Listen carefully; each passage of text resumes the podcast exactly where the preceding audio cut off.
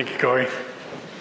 Again, so thankful that you are here today. I hope you're encouraged. I got to say, we were worshiping with the Kerrville Church of Christ last Sunday, and it was encouraging to be there, but there's no place quite like being here. Thank y'all for your encouragement. And Corey, I got to say, you're a great soprano.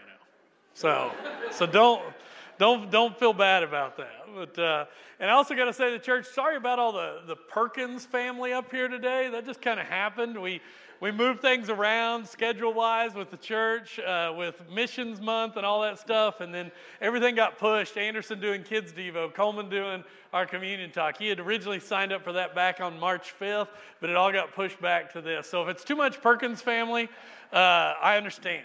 I understand. I mean, you know, we really only have one good member of, uh, of our family, and that's Allison. The rest of us are kind of a little bit, you know. So, anyway, I understand that. But so glad you're here. This morning, I'm going to start with something that may be unfamiliar to our digital native generations, our millennials and our Gen Zs, but is very familiar to the generation of people in the room that are my age and older. Because all of us can remember when one of the staples of dentist office or our newsstands, if you have newsstands, or our coffee tables, was Life magazine.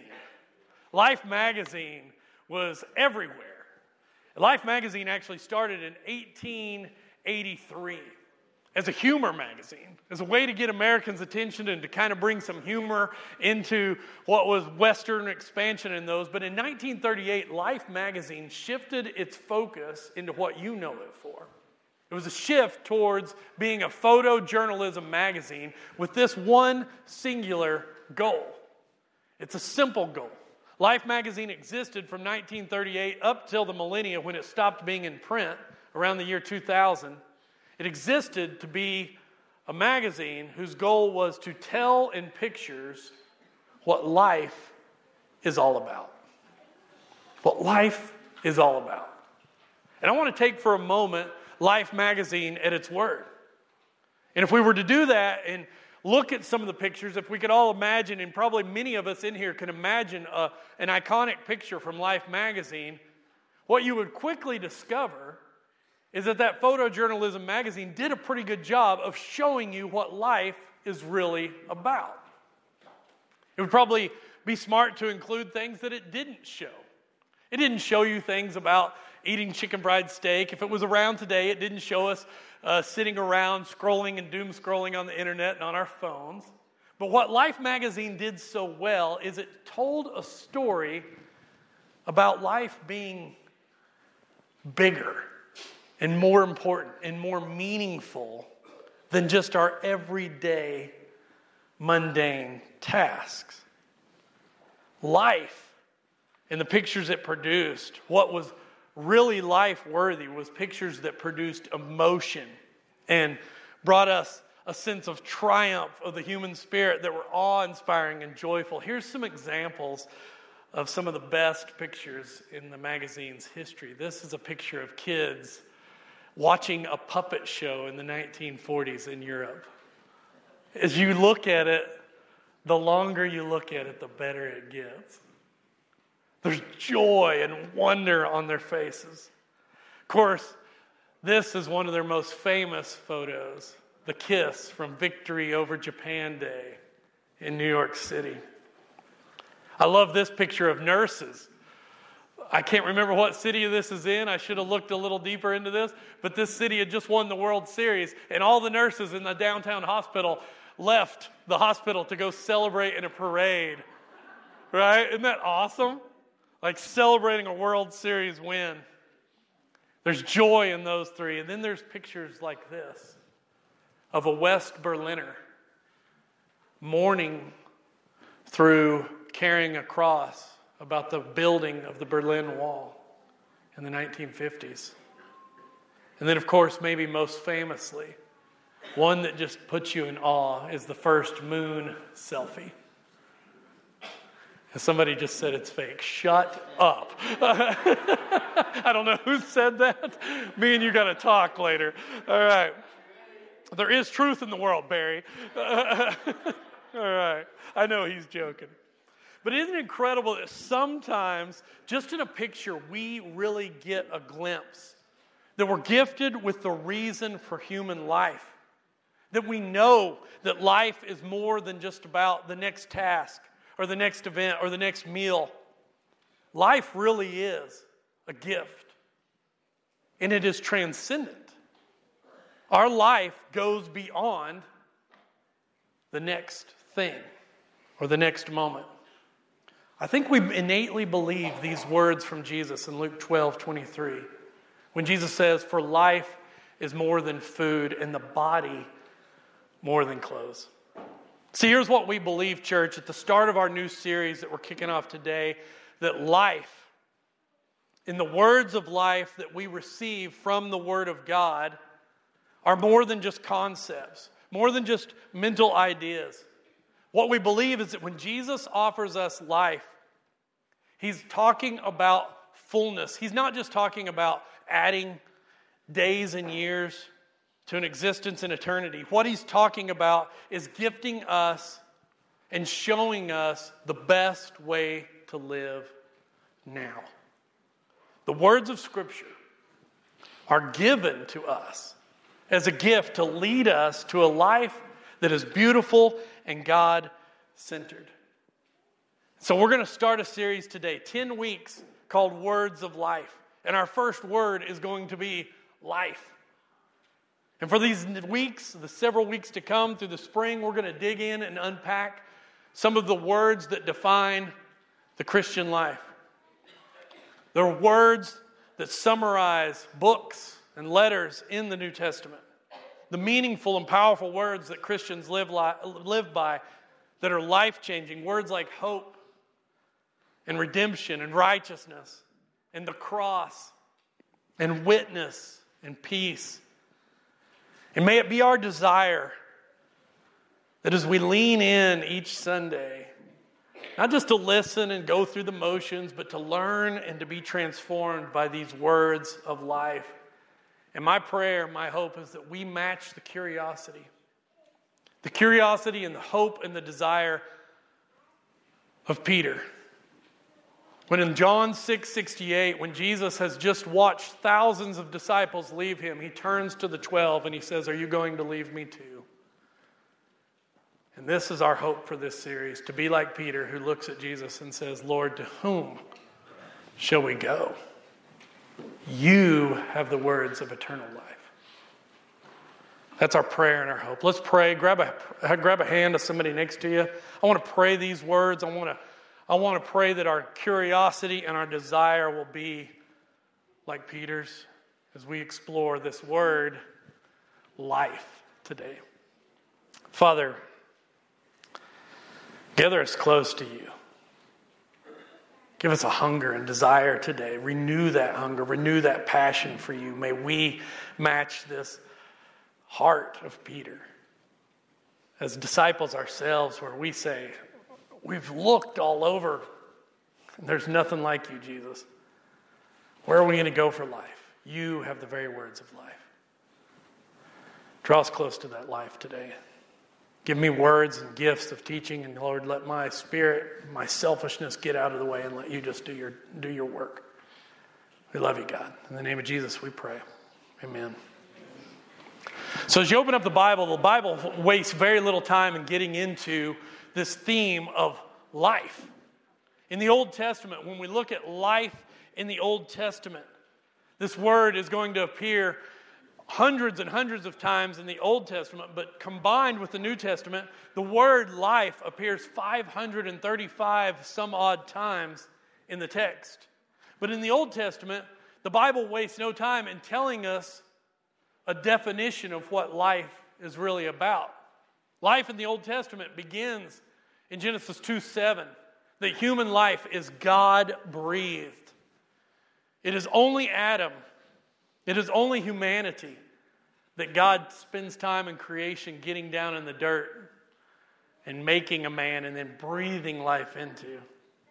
We see in Genesis 2 9, further definition of life and what it's about is that there's a tree of life that is this symbolic and, and real place of connection with relationship with God, of everlasting life.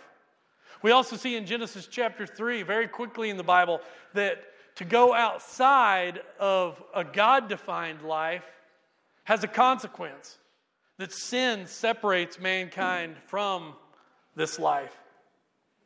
But that's not the end of the story. As the story goes through the Old Testament, many, many occurrences of life, but one that really stands out is God's desire to extend life giving covenant back to his people and to use his people as the ambassadors of that life to the whole world. In Genesis 30 19, Moses will say to the people, I set before you life and death. Choose life. And of course, there's all kinds of ups and downs and places to go. And the Old Testament then gets into places of exile and difficulty and time away from covenant and time away from the promised land. And it's what, way too much to talk about for our time this morning. But even in the prophets, you see a desire, even after exile, to come back to life. And I'll highlight a verse here in Hosea 6 3 that I just love Hosea's heart. He says, Let us acknowledge the Lord. Let us press on to acknowledge him. As surely as the sun rises, he will appear. He will come to us like the winter rains, like the spring rains, the water uh, that water the earth. Hosea is speaking in prophetic and poetic terms to say there's nowhere else for us to go. Life is in God. Now, much more could be said about this from Genesis to Malachi, but in short, life, as defined and presented by our Old Testament authors and friends, always has to do with connection to God.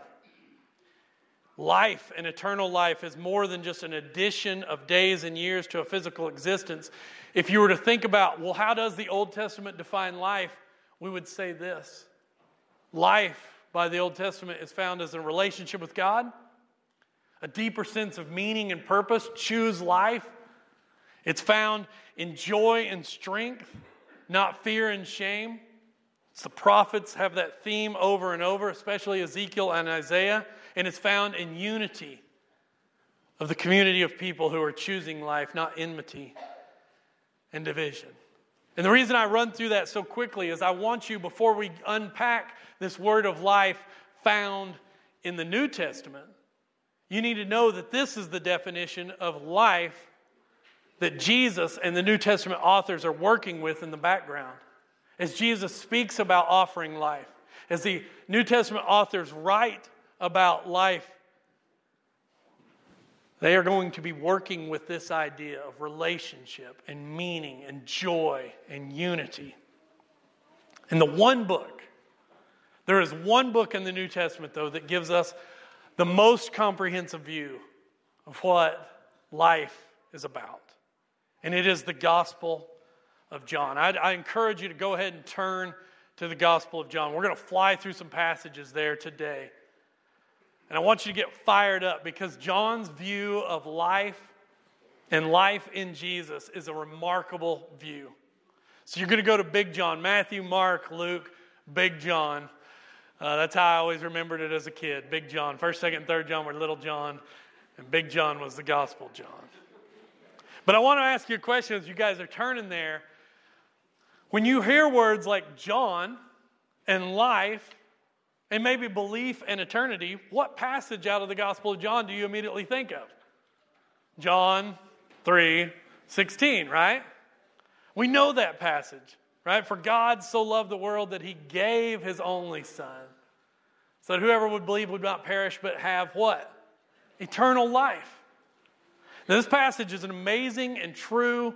It's an incredible synopsis of the gospel, but the problem with John 3:16, and I, I don't know why I'm using that words. I probably should never say the problem with John 3:16, but the problem with John 3:16 is this: it's almost too well known. Here's what I mean by that we know it so well that it becomes Christian white noise and it loses all of its meaning. Because when Jesus speaks of eternal life in John here and in John 3:16 and throughout the Gospel of John, he's not just talking about a life that will last forever. He's talking about something much richer and much fuller than that. Nor is he talking at all about, well, if you just believe, you get a free ticket to heaven. Life in John and presented by John is much richer and deeper. Let me explain that. So we have this word eternity, but in Greek, the word is aionios. And we translate it in English in places like John 3:16 as eternal. And for us as Western thinkers, when you think of eternal, you immediately think of forever. We think of that word in terms of quantity, right?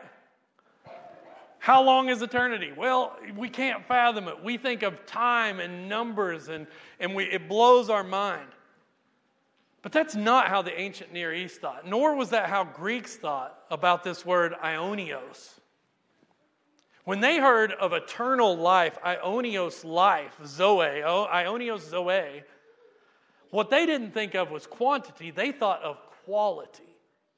A certain kind of life, one greater and fuller than what the world has to offer. A life to the full, a place of unity and joy and strength with people around you. A life that didn't only last forever, but was worth lasting forever. Does that make sense? And so you've got to have that definition. We've got to change our definition of eternal life to start to understand what John means when he says this word, life. So keep that fuller definition as you hear these words from John. John 1 4. John will say about Jesus, in him was life. And that life was the light of all mankind. The life that John describes here, first little breath of his gospel, is one that is found in the quality of Jesus' own life. He is making the proclamation that Jesus himself is life, walking around, vitality in the flesh, and it's something that he wants to share. Consider more words from Jesus, and you'll start to understand this word even more clearly. John 8 12, when Jesus spoke again to the people, look at how he uses the word life. He says, I am the light of the world. Whoever follows me will never walk in darkness, but will have the light of life. In John 4 13 and 14, to the Samaritan woman, Jesus answers her and says, Everyone who drinks this water will be thirsty again. But whoever drinks the water I give them will never thirst. Indeed, the water I give them will come up as a spring of water welling up to eternal life, quality life. In John 6, 35, Jesus declares, I'm the bread of life. Whoever comes to me will never go hungry, and whoever believes in me will never be thirsty. In John 11, 25, he also says this to Mary I am the resurrection and the life. The one who believes in me will live even though they die. Now, here's the point John presents this word life not just as a number of days, but as a way of living now. John 17, 3, it's not on the screen. This is eternal life, that you would come to know the Father and the Son that He sent. This word is more than just ticket to heaven language or something that's coming later. This word, as New Testament defines it, what the Bible defines it, the fuller definition of aionios and life is a life that is the best way, the most flourishing life, the good life, not one that just lasts forever, but one that is full of shalom and peace and trust and completeness. And what John is trying to say, in short, for us, is that Jesus is the life. Jesus is life. And as Christians, we are people who are living the Jesus life. So Coleman alluded to this earlier. Um, this past week, we were blessed, so blessed, on Tuesday morning to get to hear one of the moms who's being ministered to and living on the campus at Arms of Hope Medina tell her story. This lady's name was Katie. She came in about 8, 8 o'clock uh, Tuesday morning to share her story before we went out and did our work projects. And she was dressed in her Whataburger uniform. She worked at Whataburger, and all the boys' eyes lit up because they thought they were going to get free samples or something like that. But Katie went on, and I'll tell her story very short. There's so many more details I could share, but she basically said this about her time. She'd been at Arms of Hope since last fall, just a few months. And when she got on campus, others, other than Katie, would say she was probably one of the most difficult people to get along with that they've had in their history. Katie was gruff. Some of the workers that have been there for years and have ministered to many, many hundreds of different ladies said, I was afraid to get in a car with her because I didn't know what would happen. She was angry at the world. She was coming off addiction as a teenager and as a young lady. She was coming off all kinds of troubles and hardships. She was pregnant when she got on campus, had this little boy now. But then she began to describe her story of what began to open up in her life. When she started to see Jesus not as an answer just for eternity, but as the answer for her life right now. And she shared with our group how much she had changed. And when her least favorite staff member, a guy named Scott, they grew up in the same town in Virginia and somehow were at arms of hope together. They could not get along. But when Jesus started to open up her life, it was her going to Scott to say, I want you to baptize me because Jesus has changed me. And I see that he's changed you. This is what John is trying to talk about a life that is Jesus centered. And I think we all want to say, I want that. And if you have that, we all want to say, What? I want more of that. I want more of the life that Jesus promises in John 10:10 10, 10, that he says, "I've come that you can have life and have it abundantly or to the full." So a life, what's that look like? If we go through the Gospel of John, John highlights first of all, it's already on the screen, a life that is the Jesus kind of life first of all is umbilical life. Now I apologize for that crude description. But this is really what John gets at when he describes life in Jesus. Again, we falsely conceive sometimes of eternal life of something that God just hands us. Here's a ticket, here's, here's your way. Get on board. And then we leave our Christian life alone. Recently, I heard a 20 year old describe the church this way as he'd rejected church, somebody asked him, Why had you rejected what you grew up with? And he said, It's the same old song and dance. You come in, we sing a few songs, somebody gives a 15 to 25 minute TED talk, and then you pay for your admission on the way out. It's just goods and services of religion. He's right for a lot of the way that we do church. But that is not what John is describing. He is describing a life in Jesus that is umbilical. It's not just a ticket, it's not something we pay for. The church doesn't exist to be a place of offering goods and services for religion. The better biblical image is one of connection. That Jesus is our source, our tether. Look at what he says in verse in chapter 6 verse 57. This is a tough teaching. This is what causes some disciples to leave Jesus. But he says this about our relationship. He says, just as the living Father sent me, and I live because of the Father, so the one who feeds on me will live because of me. I think we often believe as a church, this is, this is not in my notes, I'm, this is just off the top of my head, I'm probably going to get in trouble for this, but we often believe in church that I will know a living God when I die, then I can know a living God. Guys, that is a false gospel. We believe and follow a living Father that we are connected to. It's umbilical life. John develops this further in John 15 with imagery of the vine, right? I am the vine and you are the branches. What's he say? Apart from me, you can do nothing, right? Now, that's not a demand on our life. It's a call to relationship, it's a call of discipleship. John is trying to re- rewire our brains for intimacy with God. And that the Jesus life is developed through relationship.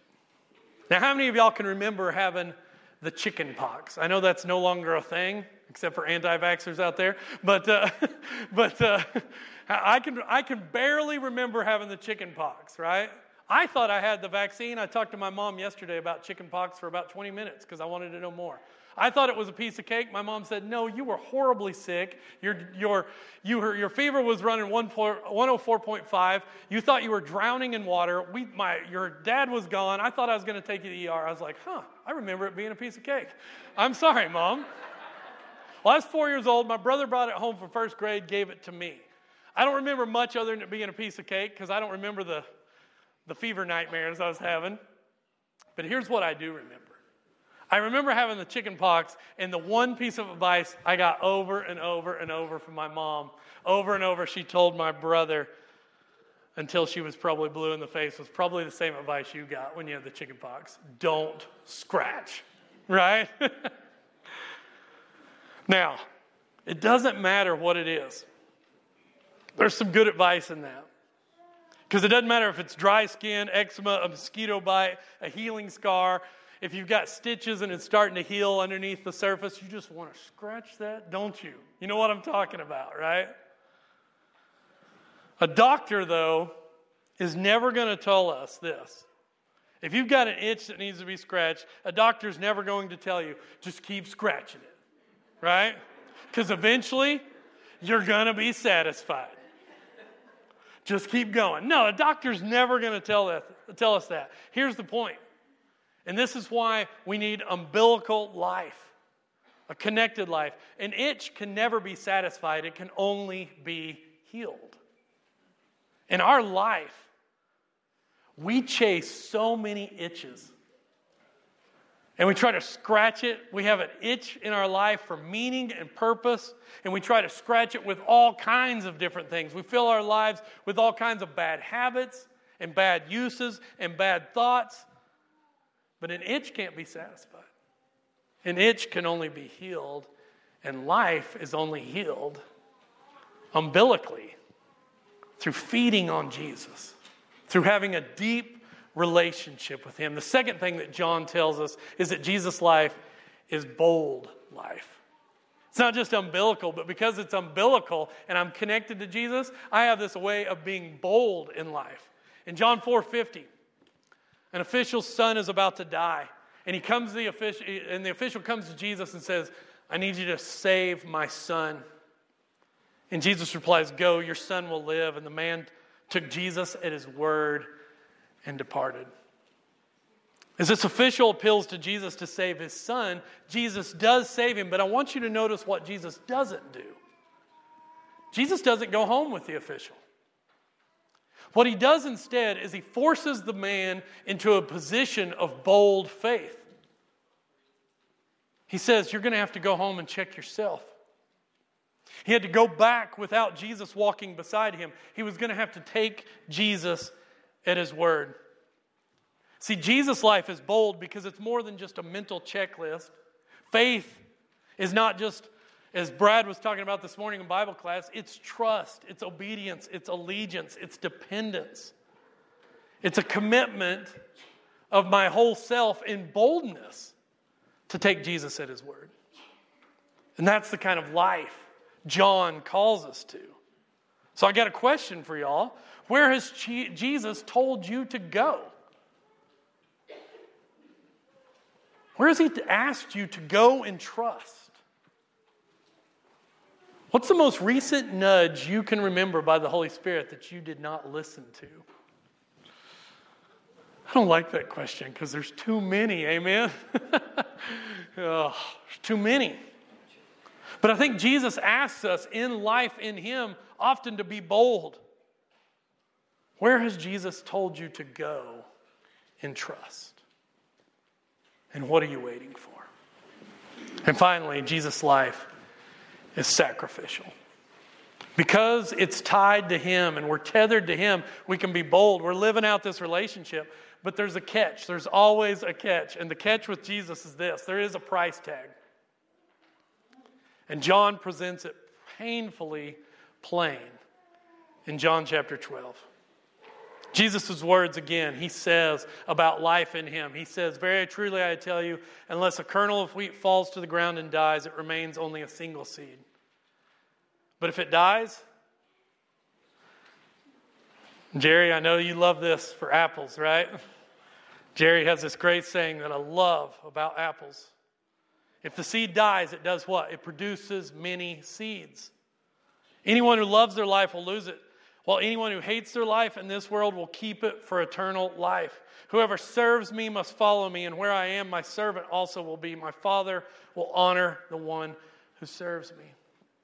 There's much more we could say, but to sum up life in the Gospel of John is to say life in Jesus is sacrificial.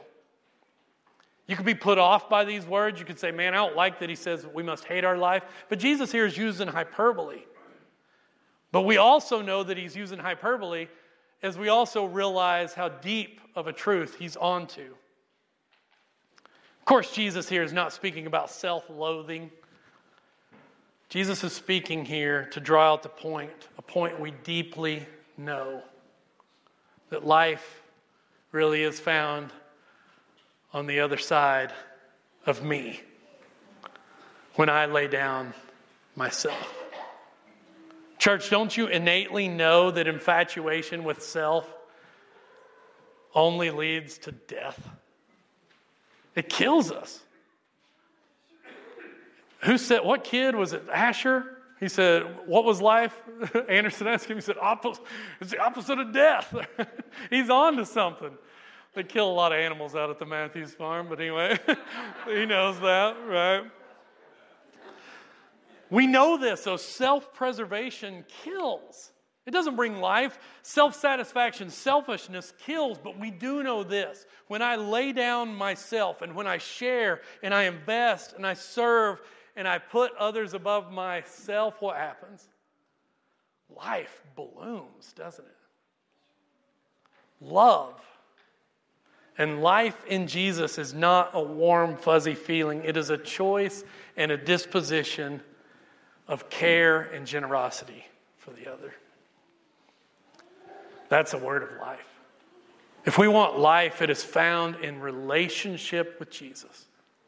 It is found when we choose to do bold things in His name, because you'll discover that what He promised you, you can hold Him to His word, that He will be with you and He will get you through it. You can do things you never thought imaginable. And it's life that's found on the other side of self sacrifice. Man, I love this about our tribe.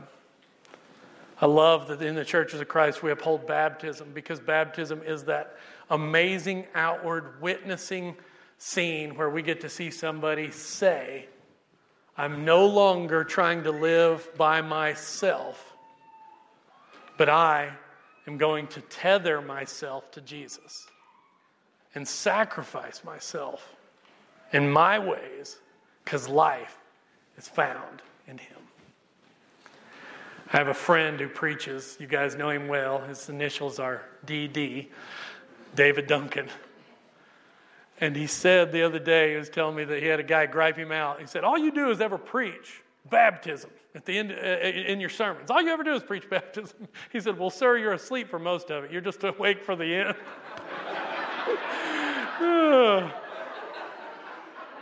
but we got to talking about that, and I said, "Well, why do you?" I said, "David, remind me why you do preach that every week." And he said, "Because it's the call back to life." And David's right. Baptism is not a loss; it's a win. It's not a putting away of self so you can live a boring life. It's putting away of self so you can live a full life in Jesus, so that you can be connected to Him and so that you can start to learn to live here and now a life that will last forever. You hear that? So that's our call this morning. Our baptistry's full. It's clean because of AIM two weeks ago, and we love that. Uh, but it still has the power to take away sin, not because of the water, but because of the faith and faithfulness of Jesus Christ and his blood shed on the cross. If you need anything this morning, uh, prayers, thoughts, just praise, whatever you need this morning, we're here to receive that. Our shepherds will be in the back as well. Let's stand together and let's sing.